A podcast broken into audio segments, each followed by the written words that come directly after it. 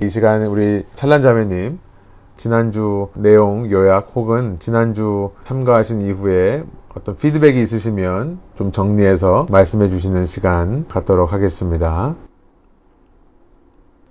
저번 주에 요한복음 3장 21절까지 어, 말씀해 주셨는데요. 죄는 아무리 크더라도 하나님 앞에서는 힘이 없기 때문에 죄로 인해 구원에 이르지 못한다고는 할 수 없다고 말씀해 주셨고요. 신앙이 의심이 들 때 혹은 내 자신의 이중성을 느낄 때 우리가 그 속에 갇혀 숨을 필요가 없는 것은 그 죄는 그 대신 주님 앞에선 힘이 없고 그 비단에 있는 나를 구원에 이르지 못하게 할 힘이 없기 때문이라고 말씀해 주셨습니다. 내가 어떤 존재인지 아시면서도 구원하신 분이시고 또 그 죄와 싸워 주실 분도 하나님이시기 때문이라고 말씀해 주셨습니다. 구원의 확신은 내 지식도 아니고 나의 도구 가능도 아니며 오직 말씀에 의지해서 확신하는 것이고 아들을 주신 이유는 심판을 하려 하심이 아니고 구원을 이루기 위해 주셨음을 요한복음 3장 16절 17절에 말씀하고 계십니다. 그리고 우리는 은혜의 보좌로 나아가고 의지하여 나아가며 제때 주님의 구원을 받아야 한다고 히브리서 4장 10절에 말씀하시고 계십니다. 우리가 반복하는 죄 안에서 심판을 받지 않는 것은 그 부족함이 드러나도 하나님은 따지지도 않으시고 실망하시지도 않기 때문이라고 말씀해 주셨습니다. 그리고 구원의 확신과 영생의 확신에 대해서 말씀해 주셨는데요. 구원의 확신은 오로지 하나님의 주권 안에 있는 것이고 영생의 확신은 우리가 확인할 수 있고 눈에 보일 수 있는데 그 증거가 도움이라고 말씀해 주셨습니다. 기쁨과 행복의 차이는 행복은 모든 상황이 좋게 이루어질 때 모든 사람들이 느낄 수 있는 것이고 기쁨은 보이지 않는 주님을 성령을 통해 보여주신 그 사랑을 기뻐하는 것이고 그것을 우리가 고백할 수 있는 것이 영생의 증거라고 말씀해 주셨습니다.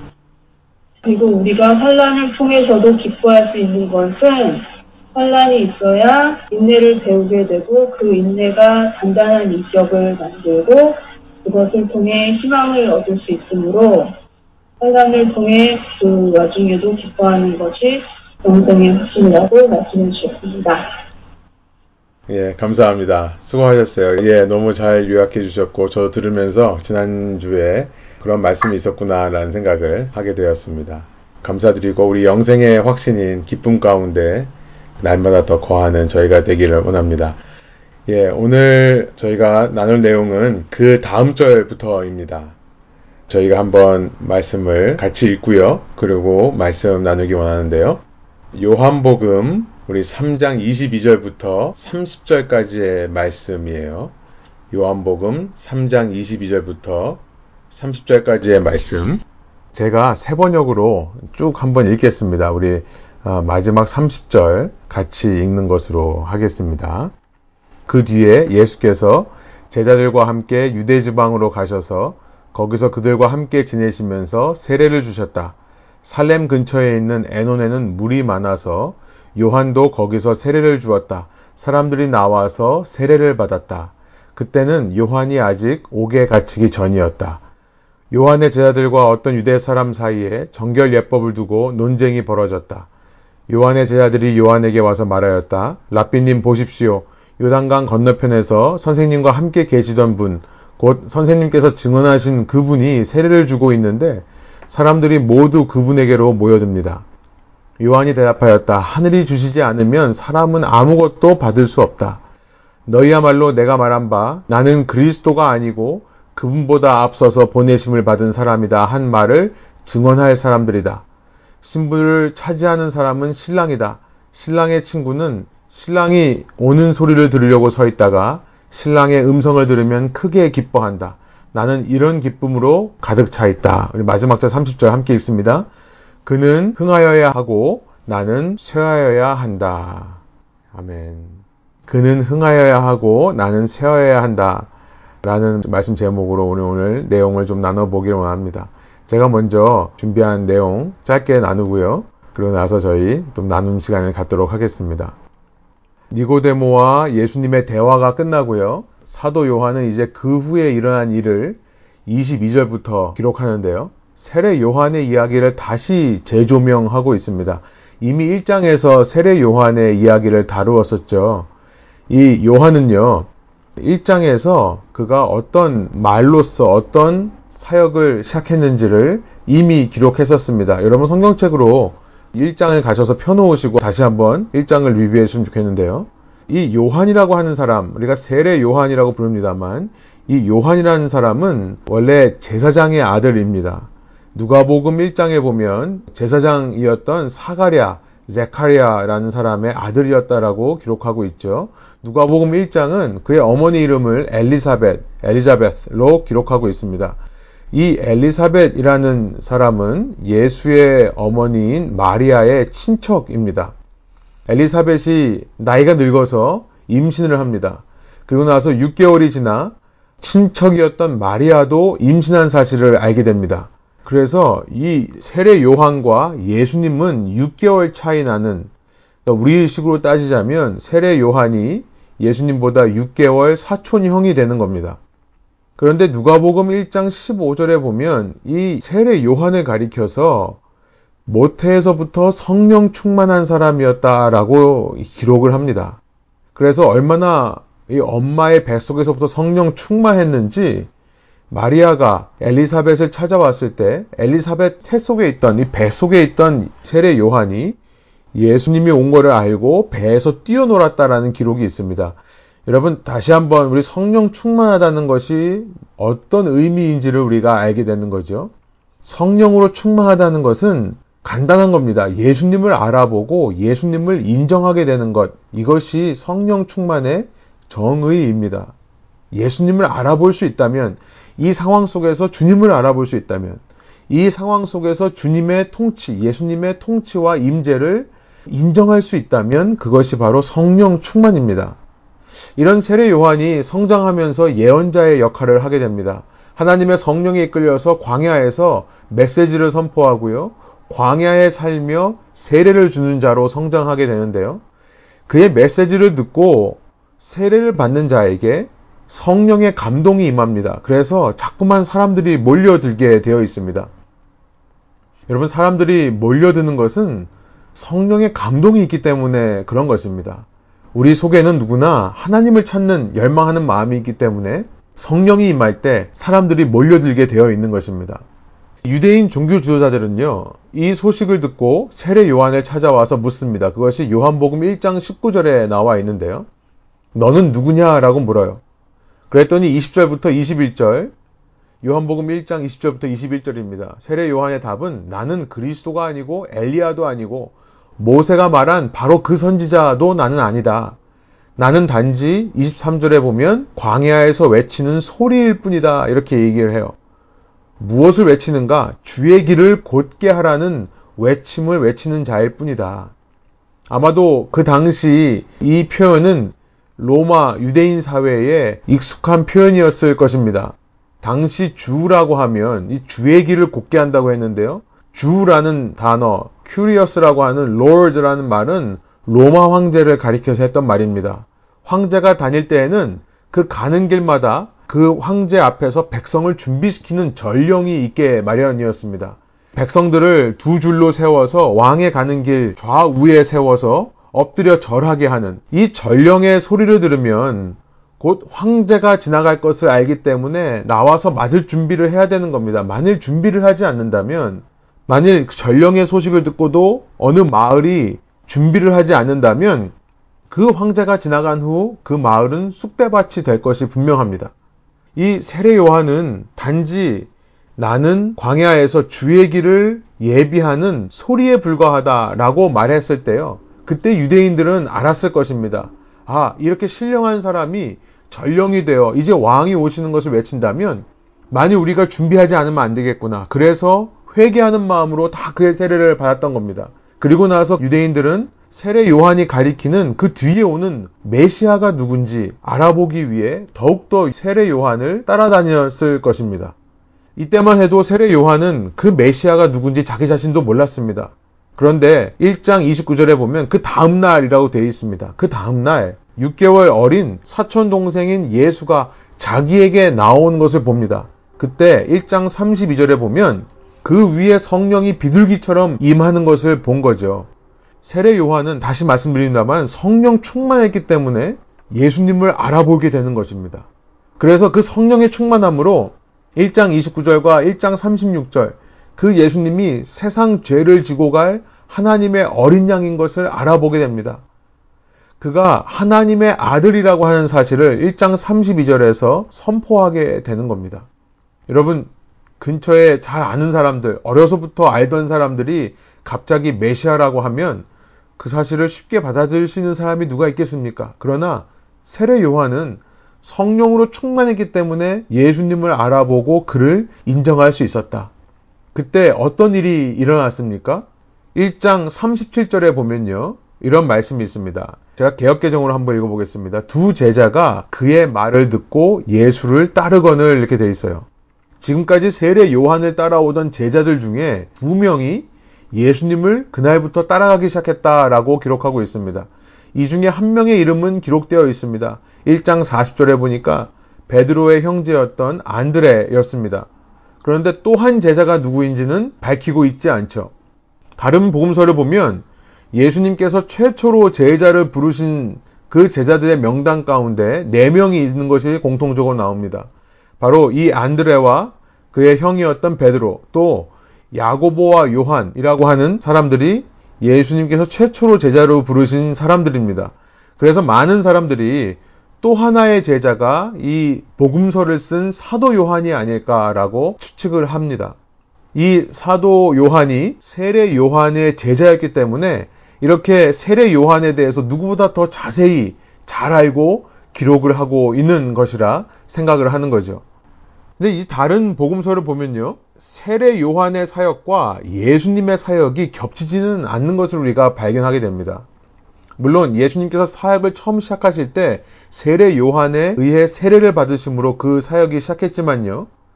세례 요한의 세례를 받으신 후 예수님은 40일 동안 광야에 가십니다. 그리고 광야에서 돌아오셨을 때 그동안에 세례 요한이 붙잡혀서 옥에 갇혔다는 소식을 들었던 것이 기록되어 있는 것이 다른 복음서의 기록입니다. 마가복음 1장 14절 혹은 마태복음 4장 12절을 보면 그렇게 광야 40일 동안 시험을 받으신 후 돌아오셨을 때에 세례 요한이 잡혔다는 소식을 듣고 예수님께서 갈릴리로 가셨다라는 기록들이 있는 것입니다.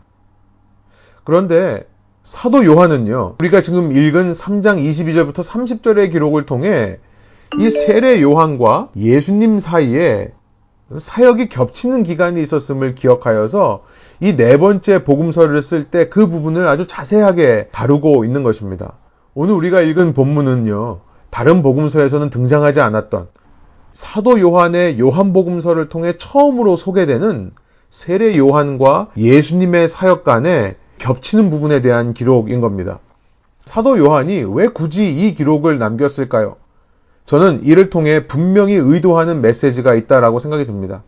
사도 요한은요, 상당히 치밀하고 정확한 사람인 것 같습니다. 복음서를 쓴 사람 중에 한 사람도 이런 기록을 남긴 사람은 없는데요.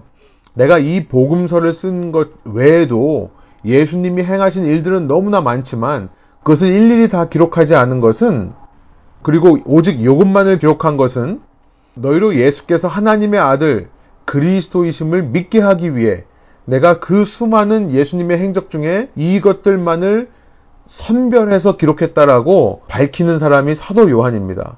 요한복음 20장 30절부터 31절에 가서 보시면 그 말씀을 확인할 수 있을 겁니다. 예수께서 하나님의 아들 그리스도이심을 우리로 하여금 믿게 하기 위해 또 우리도 믿고 그 이름을 힘입어 영생, 생명을 얻게 하기 위해 이 기록들을 여기다 기록한 겁니다. 그러니까 이유 없는 기록이 아니라는 것을 알게 되죠. 어떤 메시지가 있을까요? 앞서 3장 앞부분에서 니고데모와의 대화 속에서 예수님은 위로부터 난 사람에 대해 얘기했습니다. 위로부터 난 사람, 다른 말로 말하면 성령으로 난 사람이다라고 예수님께서 말씀해 주셨어요. 그 성령으로 난 사람들은 진리를 행하며 빛 가운데로 나온다는 것을 말씀하시던 문맥에서 갑자기 이 두 사역, 세례 요한과 예수님의 사역을 경쟁하듯이 보여주는 장면을 기록하고 있다는 것입니다. 어떤 메시지가 있을지 한번 저희가 살펴보기를 원합니다. 22절부터 24절을 제가 다시 한번 읽어보면요. 이렇습니다. 그 뒤에 예수께서 제 아들과 함께 유대 지방으로 가셔서 거기서 그들과 함께 지내시면서 세례를 주셨다. 한편 이 세례 요한도 사역을 하고 있습니다. 23절이에요.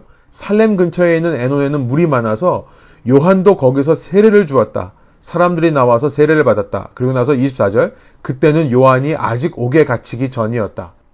이 요한복음을 쓴 요한 사도는요. 24절의 말씀을 통해 이 시기의 중요성에 대해 말하고 싶은 겁니다. 요한이 아직 옥에 갇히기 전, 다른 복음서가 말하듯이 예수님께서 광야에서 돌아오셔서 바로 사역 시작하셨을 때 이미 세례 요한은 옥에 갇혀 있는 시기가 아니라 이 두 사람 사이에 사역이 겹치는 시기가 있었다. 여러분, 23절이 이해가 안 됩니다. 세례 요한의 사역은 예수님을 소개하는 사역이라고 했죠. 그렇다면 이제 예수님의 등장을 통해 세례 요한은 사역을 그만둬야 되는 시점이 아닌가 생각이 들기 때문에 그렇습니다. 그런데도 계속해서 세례 요한에게 세례를 받으러 오는 사람들이 있었다는 것을 생각해 볼 수 있죠. 그러나 이 말씀을 계속해서 읽어보면요. 우리의 의문은 간단하게 해결됩니다. 세례 요한이 계속해서 사역을 했던 유일한 목적은 예수님을 더 알리기 위해서라는 것을 우리는 알게 될 것입니다. 예수님을 맞을 준비를 이 백성들로 하여금 하게 하기 위해 그는 계속해서 더 사역을 했던 겁니다. 그가 할 수 있는 한 더 많은 사람에게 reach out 하는 다가가기 원했던 이유 이것은 이제 우리가 본문을 통해 살펴보겠습니다만 결코 자신의 추종 세력을 더 늘리기 위함이 아니었다는 것을 알게 돼요. 예수를 알리기 위해 예수를 소개하고 전하기 위해서였다라는 것을 우리가 알게 될 것입니다. 저는 이 세례 요한의 모습에서 오늘 우리 신앙인들 또 우리 교회 교회라는 것은 건물이 아니라 우리 신앙인들의 공동체를 말하는 것입니다. 우리 교회가 어떤 태도를 취해야 될지를 생각해 봅니다. 우리가 진정으로 위로부터 난 사람들이 맞다면, 우리가 진정으로 성령으로 난 사람들이라면, 그 성령 충만한 세례 요한처럼 우리는 이 땅에서 어떤 모습으로 살아가야 되는가? 이 땅에 아직도 교회가 존재하는 이유, 이 땅에 아직도 우리가 이 땅에 남아서 신앙인으로 살아가는 이유에 대해 그 목적에 대해 오늘 본문이 말씀하신다는 겁니다. 먼저 25절로 가보면요. 이런 말씀이 있습니다. 요한의 제자들과 어떤 유대 사람 사이에 정결 예법을 두고 논쟁이 벌어졌다. 세례 요한의 사역을 소개하면서 그가 아직도 사역하고 있다는 것을 상기시키면서 갑자기 사도 요한은요, 이 요한복음의 기자 사도 요한은 정결 예법을 가지고 시비를 거는 유대교를 갑자기 등장시킵니다. 이 세례라고 하는 것은요, 정결 예법의 연장선상에 있는 것입니다. 하나님께 나아갈 때에 손을 씻는 것, 물로 손을 씻는 것, 여기서부터 이 연장선상에 세례받는 것, 죄를 깨끗게 하는 물 세례가 그 포함되는 것입니다. 아마 세례를 주는 세례 요한이 더 인기를 사람들에게 누리게 되자 이를 가지고 시비거리를 유대인들이 만든 모양입니다. 여러분 여기서 우리는요 갑자기 등장한 이 유대인들을 통해 유대교라고 하는 종교인들의 특징을 생각해 보게 되는 거죠. 복음서를 통해 이들의 특징이 계속해서 드러납니다만 종교인들의 특징은 뭐냐면 자신의 기득권을 유지하기 위해 온갖 노력을 하는 사람들이라는 것입니다. 조금이라도 자기의 교세에 영향을 주고 내 교세에 경쟁이 되고 나아가 내 교세를 위협하는 존재라 하면 그들을 저지하기 위해 심지어 한 걸음 더 나아가 제압하기 위해 한 걸음 더 나아가 그들을 제거하기 위해 노력하는 자들이 종교인들입니다. 그들은 하나님은 안중에도 없는 것 같습니다. 만일 하나님이 안중에 있었다면 그들의 신앙의 최우선은 하나님 나라의 회복이었을 것입니다. 잃어버린 하나님의 백성을 되찾아 하나님께로 인도하는 일이었어야 할 것입니다. 그러나 그들은 열린 신앙이 아니라 닫힌 신앙으로 종교 생활하는 자들입니다. 그럼 종교 생활을 한마디로 말하면 닫힌 신앙이다. 닫힌 마음이다. 닫힌 구조를 갖고 있는 겁니다. 거기에는 타인을 위한, 공동체 밖에 있는 사람들을 위한, 다른 말로 이방인들을 위한 자리가 없습니다. 오직 기존 신자들만을 위해 이미 나와 동일한 믿음을 가지고 있는 동일한 믿음을 고백하는 사람들만을 위한 권력 체계와 기존 신자들에게만 유익이 되는 일들로 가득한 겁니다. 이 정결 예법이라고 하는 것도 그 중 하나가 되는 거죠. 정결 예법이야말로 외부인과 내부인을 철저하게 구별하는 도구가 되었던 것입니다. 아무리 하나님 앞에 나온다 하더라도 이 정결 예법을 거치지 않으면 못 나오게 했던 것이기 때문에 그렇죠. 이런 유대인들과의 논쟁에서 요한의 제자들이, 이 세례 요한의 제자들이 이겼을까요? 졌을까요? 우리는 그 결과에 대해서는 이 본문이 침묵하고 있다는 사실을 우리는 발견하게 됩니다. 결국 우리의 관심사는 그것이 아닙니다. 누가 논쟁에서 이겼는가, 누가 경쟁에서 싸워서 이겼는가, 그게 아니라는 거죠. 오히려 그들이 유대인과 이런 논쟁이 붙었다는 사실 속에서 이들 속에도 세례 요한의 제자들 속에도 똑같이 종교의 원리가 살아 있었구나라는 것을 발견하게 됩니다. 닫힌 원리를 가지고 사는 사람들, 닫힌 마음을 가지고 사는 사람들끼리 싸우는 겁니다. 26절이에요. 그들의 닫힌 원리가 거기 드러납니다. 결국은 교세 확장, 종교가 추구하는 교세의 기득권을 위한 그 노력에서 벗어나지를 못하는 겁니다. 26절 요한의 제자들이 요한에게 와서 말하였다. 라삐님 보십시오. 요단강 건너편에서 선생님과 함께 계시던 분, 곧 선생님께서 증언하시던 그분이 세례를 주고 있는데 사람들이 모두 그분에게로 모여듭니다. 아마 유대인들과 대화를 하면서 위협을 받았는지 모르겠습니다. 이 정결예법을 가지고 너의 선생이 주는 세례가 과연 정결 예법상 어디가 맞는 거냐라고 따지는 데서 앞으로 우리 선생님이 베푸는 세례에 미래가 없다고 생각했는지도 모르겠습니다. 그런 불안함 속에 갑자기 생각이 드는 것은 뭐냐면 우리 선생님에게서 세례를 받은 이 예수라는 분이 다른 곳에서 요단강 건너편에서 세례를 주는데 모두 그분에게로 모여든다라는 것이 마음에 와서 걸린 모양입니다. 교세 확장에 관심 있는 것, 유대교와 뭐와 다릅니까? 저는 이 사도 요한이 주후 1세기 약 90년경으로 추정되는데요. 1세대 사도들이 다 순교한 상황 속에서 홀로 남았을 사도 요한이 그가 자신의 일평생을 돌아보며 당시 초대 교회에게 전하고 싶은 메시지가 이 본문 속에 담긴 것은 아닌가 생각이 들었습니다. 유대교와 같이 혹시라도 종교화될 기미가 보이는 그런 조짐이 보이는 기독교에 대한 경고가 아니었을까. 당시 교회는요, 물론 한때 네로의 통치하에 주후 한 68년경입니다. 잠깐 동안 기독교에 대한 핍박은 있었습니다만, 아직까지 공식적으로 로마 왕국이 기독교를 핍박하던 시기는 아니었습니다. 사도행전 기록을 통해 우리는 날마다 그 교세가 확장되어 갔음을 발견하게 되는 것입니다. 날마다 교회는 로마 각 지역으로 퍼지고 있습니다. 이렇게 교세가 확장되고 복음이 전파되는 상황 속에서 혹시라도 교회의 지도자들이 뭔가를 쥐어잡으려는 모습을 보였던 것은 아닐까요? 그런 교회 지도자들과 그런 교회 교인들을 보았기 때문은 아니었을까 생각이 듭니다. 그래서 펜을 들어 굳이 넷째 복음서를 쓰면서 앞서 세 복음서가 증거하지 않는 이 부분을 기록하고 있는 것은 아닌가 생각이 드는 겁니다. 여러분 26절에 나와 있는 세례 요한의 제자들의 말 속에는요. 우리의 인생을 갉아먹는다고 저는 표현하고 싶은데요. 우리의 인생을 갉아먹는 비교 심리가 거기 드러나 있습니다. 여러분 우리는 때로요. 나에게 직접 피해를 주는 사람보다 그 피해에 대해서 내 옆에서 내 편을 들어준다며 나에게 말해주는 친구에게 더 상처를 받을 때가 있습니다. 그렇죠? 오히려 뭐 원양어선 어업을 하시는 분들이 그런 얘기를 하죠. 생선을 잡아서 오랫동안 싱싱하게 그 생선을 데리고 오는 방법은 물론 지금은 뭐 급속 냉동을 합니다만 그 생선 속에 상어 몇 마리를 풀어놓는다고 하죠. 그러면 그 상어 때문에 긴장해서 죽지 않으려고 노력한다. 이런 우리를 힘들게 하는 것은 직접적으로 우리를 괴롭히는 사람이 어쩌면 아닐 수도 있습니다. 그 옆에서 자꾸만 우리를 향해 비교하는 영을 불어넣는 대적 때문인 거라는 생각이 들어요. 친근하게 다가와 내 편을 들어주는 척 하면서 오히려 그 피해에 대해 알려주는 존재.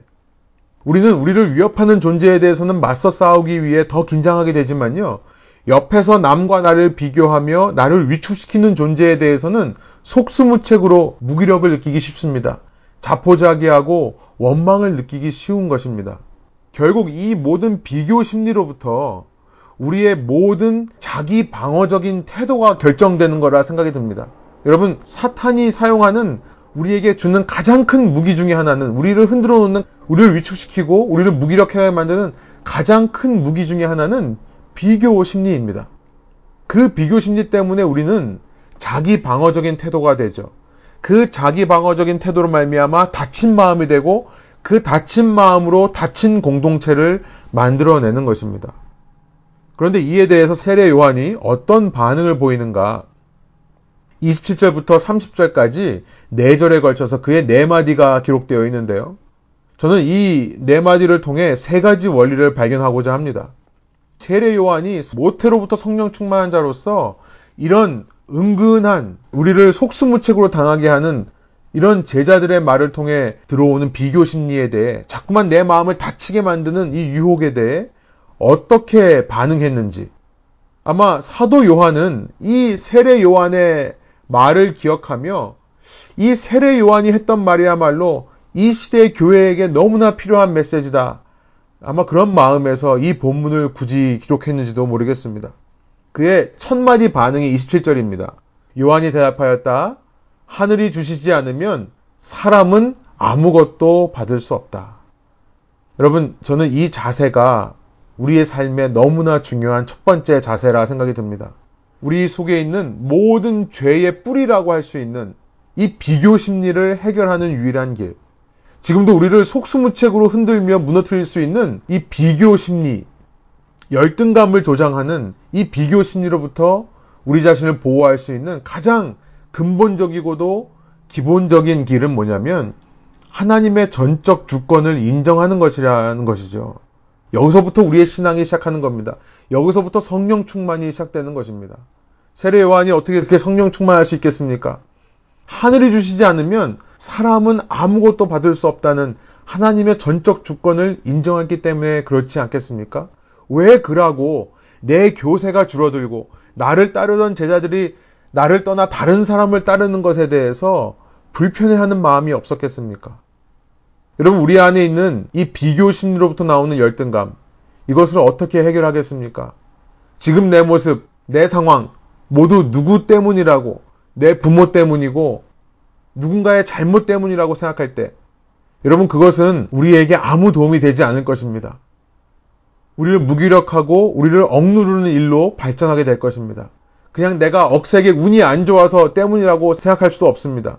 이유가 무엇입니까? 나에게 그 고난이 이 상황이 닥친 이유는 딱 한 가지입니다.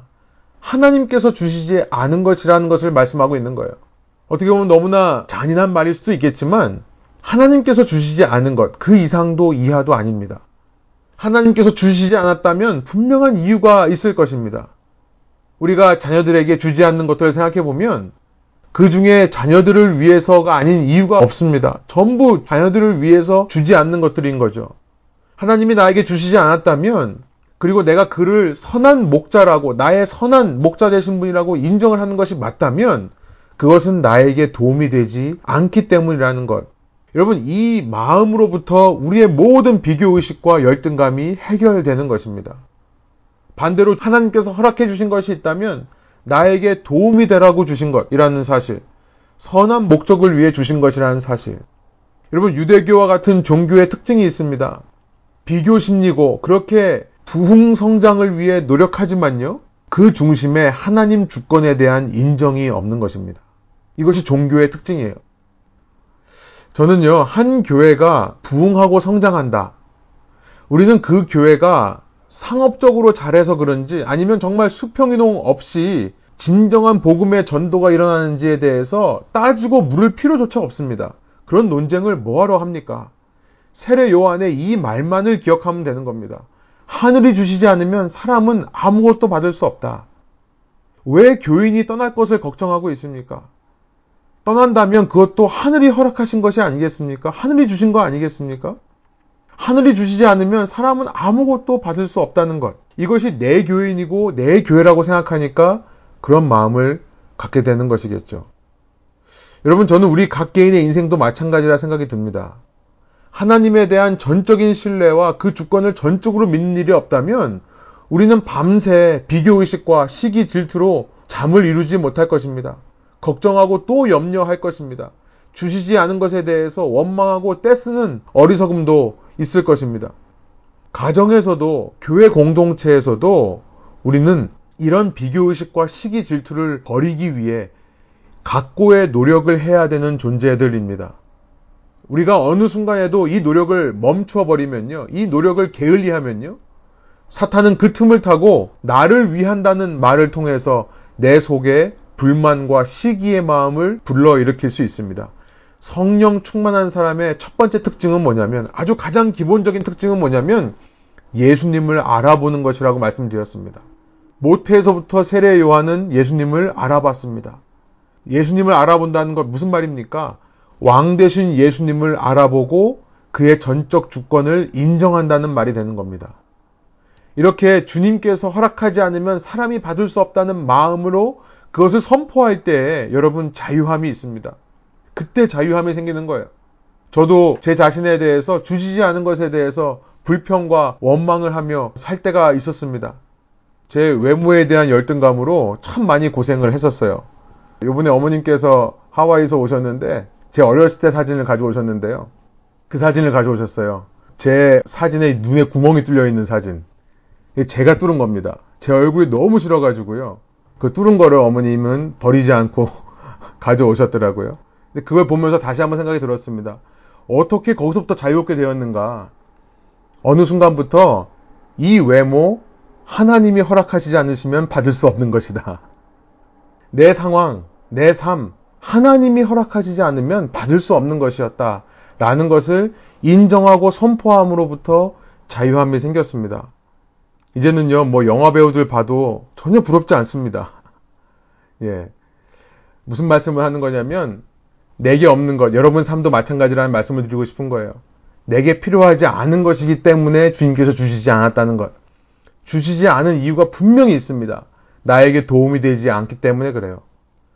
여러분, 이것을 우리가 우리 자신에게 선포하고요. 서로에게도 그것을 선포하는 관계가 되었으면 좋겠습니다. 너는 왜 이것이 없냐는 것을 remind 해줄 필요가 없습니다. 누군가가 나에 대해서 했던 말, 괜히 마음속에 비교의식을 불러일으키기 위해 열등감을 불러일으키는 말을 굳이 내가 누구를 위한다면서 할 필요 없는 것입니다. 사탄은요, 그것을 통해 역사합니다. 이 악마라고 하는 말, 디아볼로스라고 하는 말은요, 디아, 누구누구의 사이에서 볼로스, 던지는 일을 하는 겁니다. 사람과 사람 사이에서 계속해서 무언가를 던져서 이간질하는 것이 바로 악마의 사전적인 정의입니다. 여러분 그 악마의 사역에 동참하지 않는 저희가 되기를 원합니다. 먼저 저희가 전적인 하나님의 주권을 인정하고요. 우리 주위 사람들에게도 그 하나님의 주권을 선포하는 것 이외에 불필요한 말을 하지 않았으면 좋겠다 생각이 듭니다. 그것이 성령 충만이다. 두 번째로 28절에 보면 세례 요한이 어떤 말을 하는가? 우리 한번 한 목소리로 여러분 가지고 계신 번역으로 여러분 자리에서 한번 읽어보겠습니다. 너희야말로 내가 말한 바 나는 그리스도가 아니고 그분보다 앞서서 보내심을 받은 사람이다 한 말을 증언할 사람들이다. 두 번째로 세례 요한은요, 그 제자들에게 무슨 말을 하냐면, 내가 평소에 이 이야기를 너희와 하지 않았느냐라는 사실을 상기시키고 있습니다. 여러분 성령 충만한 사람의 두 번째 특징은 뭐냐면요. 저는 이렇게 생각합니다. 비전을 주위 사람들과 나누는 사람이다. 왜 비전을 주위 사람들과 나눕니까? 내가 흔들리지 않기 위해서입니다. 어떤 경우에 우리가 흔들리가 쉽습니까? 주위에 나를 support해주는 사람들, 이 support 시스템이라고 하는데요. 나의 비전을 공유해주는 사람들이 없을 때 우리는 어떤 일을 추구하다가 우리가 힘에 지쳐서 절망하게 될 때 쓰러지기가 너무나 쉽습니다. 세례 요한은요, 내가 왜 사역하고 내가 왜 세례를 베푸는지, 내가 왜 존재하는지에 대해 평소 자기 제자들에게 알려주었던 것을 우리가 알게 됩니다.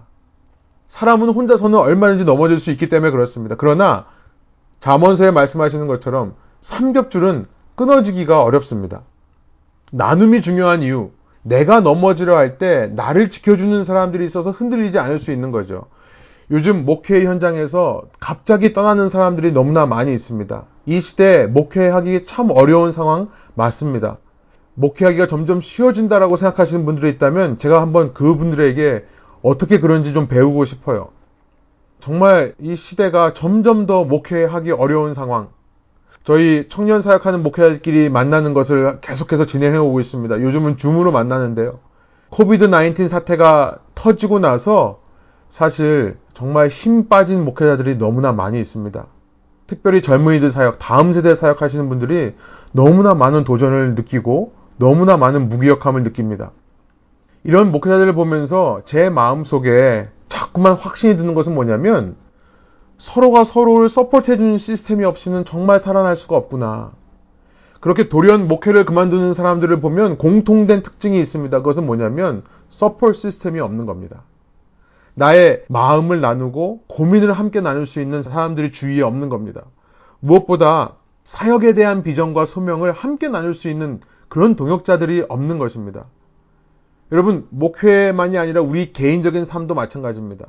내가 든든히 서기 원한다면 서로 만나서요, 서로 비교 심리를 불러일으키는 그런 말과 모습을 보여줄 것이 아니라요, 내 삶의 비전과 소명을 함께 나누는 사람들을 만들어가는 일에 우리가 투자해야 되지 않겠습니까? 교인들끼리 함께 만나서 무슨 얘기를 합니까? 그냥 내 감정적인 얘기만 하다 보면요. 우리는 내 속에 있는 이 비교의식 열등감만 불러일으키고 끝날 때가 참 많이 있습니다.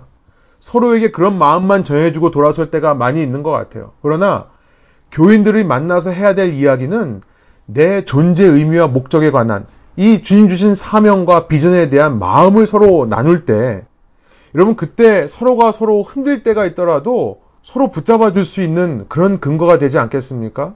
그 저는요 교우님들 사이에 순이나 우리 친구들이나 만나서 늘 해야 되는 얘기 중에 하나는 그 비전을 나누는 얘기라 생각이 듭니다. 자꾸만 나누십시오. 자꾸만 나누다 보면 그것이 자꾸만 내 것이 됩니다. 그리고 심지어 내가 흔들릴 때라 하더라도 내가 한 말 때문에 또 주위 사람들이 알고 있는 그 소명과 비전 때문에 흔들리지 않는 신실한 모습이 내 속에 생겨난다는 것. 성령 충만한 사람의 두 번째 모습은요, 신실함인데요. 그 신실함은 나 혼자만의 노력이 아닙니다. 주위 사람들과 함께 나눔으로 그 신실함이 회복된다는 것입니다. 여러분, 여러분이 원하는 모습이 있습니까? 내가 이랬으면 좋겠다. 열등감, 비교의식만 사로잡혀 있는 것이 아니라 내가 이런 발전이 있었으면 좋겠다. 여러분 주위 사람들에게 가까운 가족으로부터 시작해서 교인들에게 나눠주십시오. 함께 기도해라고 동참해 주십시오. 그때 그런 신실함이 생겨날 수 있다.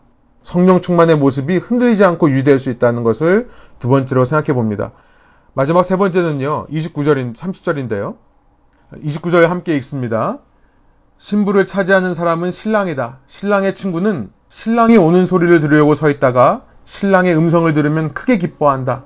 나는 이런 기쁨으로 가득 차 있다.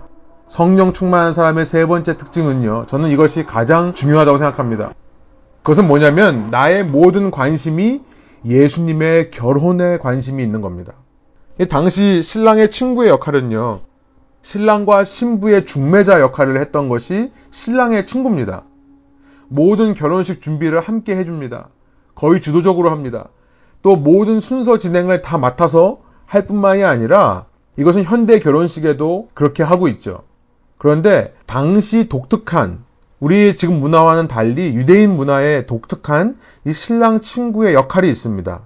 그것은 뭐냐면 결혼식 날짜가 가까워서 신랑이 신부의 집에 와서 이 신부를 데리고 신랑의 집에 오면 그때부터 결혼식이 시작되는데요. 그 전까지 이 신부의 집을 보호하는 역할을 하는 것이 신랑의 친구의 역할이었다라고 해요. 혹시라도 신부에 대한 마음이 있는 사람들이 있다면, 이 신부를 탐하는 사람들이 있다면, 혹시나 술에 취해서 달려들 사람이 있다면, 혹시 모를 일들을 위해 신부의 집 앞을 지키던 사람들이 신랑의 친구였습니다. 우리 오늘날의 뭐 함, 한국의 이런 문화와 비슷한 것 같아요. 그러다가 신랑이 신부의 집을 찾아 데리러 오면 신랑의 소리를 듣고 신부의 집을 문을 열어주는 역할을 했던 것이 신랑 친구입니다. 내가 신부를 만난 게 아니라 내 친구였던 신랑이 신부를 만난 것에 기뻐하는 거죠. 여러분 세례 요한은요. 신랑 대신 하나님과 신부된 이스라엘의 중매자 역할을 하는 겁니다. 그의 사명과 소명, 비전은 정확했습니다. 누구든지 자신의 음성을 듣고 주님 오실 길을 예비하여 하나님을 만나면, 메시아를 만나면, 예수를 만나면 그것으로 기뻐했던 사람입니다. 여러분, 세례 요한은요, 시기하지 않는 마음으로 사역한 것이 아닙니다. 예수님과 경쟁 상대가 되지 말아야지라는 마음으로 사역했던 사람이 아닌 것입니다. 그는 기쁨으로 사역했던 것입니다. 그의 기쁨은 오직 한 가지, 신랑과 신부가 만나는 일을 위해 그것을 기뻐했던 것을 우리가 29절을 통해 알게 되는 거죠. 그래서 세례 요한은 예수님 오신 이후에 어쩌면 더 적극적으로 사역을 했던 모양입니다. 더 열심히 사역을 했던 것입니다. 여러분, 이 땅에 교회가 존재하는 이유도 마찬가지입니다. 왜 교회가 존재할까요? 교인 수를 늘려서 내 몸집을, 내 크기를 키우기 위해 존재하는 걸까요? 아니죠. 우리는 이 땅에 잃어버린 주님의 신부들과 신랑 되신 예수 그리스도를 이어주는 역할을 위해 이 땅에 존재하는 사람들입니다. 우리가 정말로 그것이 기뻐하는 일이 되는 것인가 돌아보기를 원해요. 이 시대에 왜 이렇게 교회가 힘이 없는가? 이 시대에 왜 이렇게 교회가 세상 사람들로부터 칭송받지를 못하는가? 여러분 그 기쁨을 잃어버렸기 때문에 그렇습니다. 신앙의 기쁨의 넘버원에 나의 번영과 나의 축복에만 있는 거예요. 신앙의 저의 넘버원에는 내 기쁨이 아니라 예수님과 신부가 만날 때에 그 중매자로서 느끼는 기쁨이 있어야 되는 것입니다. 그때 교회가 살아나고 그때 교회가 영향력이 있는 것이겠죠. 교회라고 하면서 외부인을 향한 초점과 그 시선이 잃어버려진 채 우리끼리 서로 위로하고 우리끼리만 돌아보고 우리끼리만 세워가는 공동체가 된다면 그것이 이 시대의 교회가 힘을 잃어버리는 가장 근본적인 이유라는 것. 여러분, 교회만이 아니라 우리 개인적인 레벨도 마찬가지라 생각이 듭니다. 성령 충만한 삶의 가장 큰 특징. 여러분, 무엇을 하더라도, 누구를 만나더라도 나는 죽는 겁니다. 그래서 30절이죠. 그는 흥하여야 하고 나는 쇠하여야 한다. 우리 한번 함께 다시 한번 우리의 고백으로 한번 읽어볼까요? 그는 흥하여야 하고 나는 쇠하여야 한다. 나는 죽고 예수님과 타인과의 관계를 위해 노력하는 사람. 여러분, 우리가 그런 사람으로 살 때 어떻게 우리 주위에 있는 사람들이 우리의 그런 배려와 우리의 사랑을 느끼지 못할 수가 있겠습니까?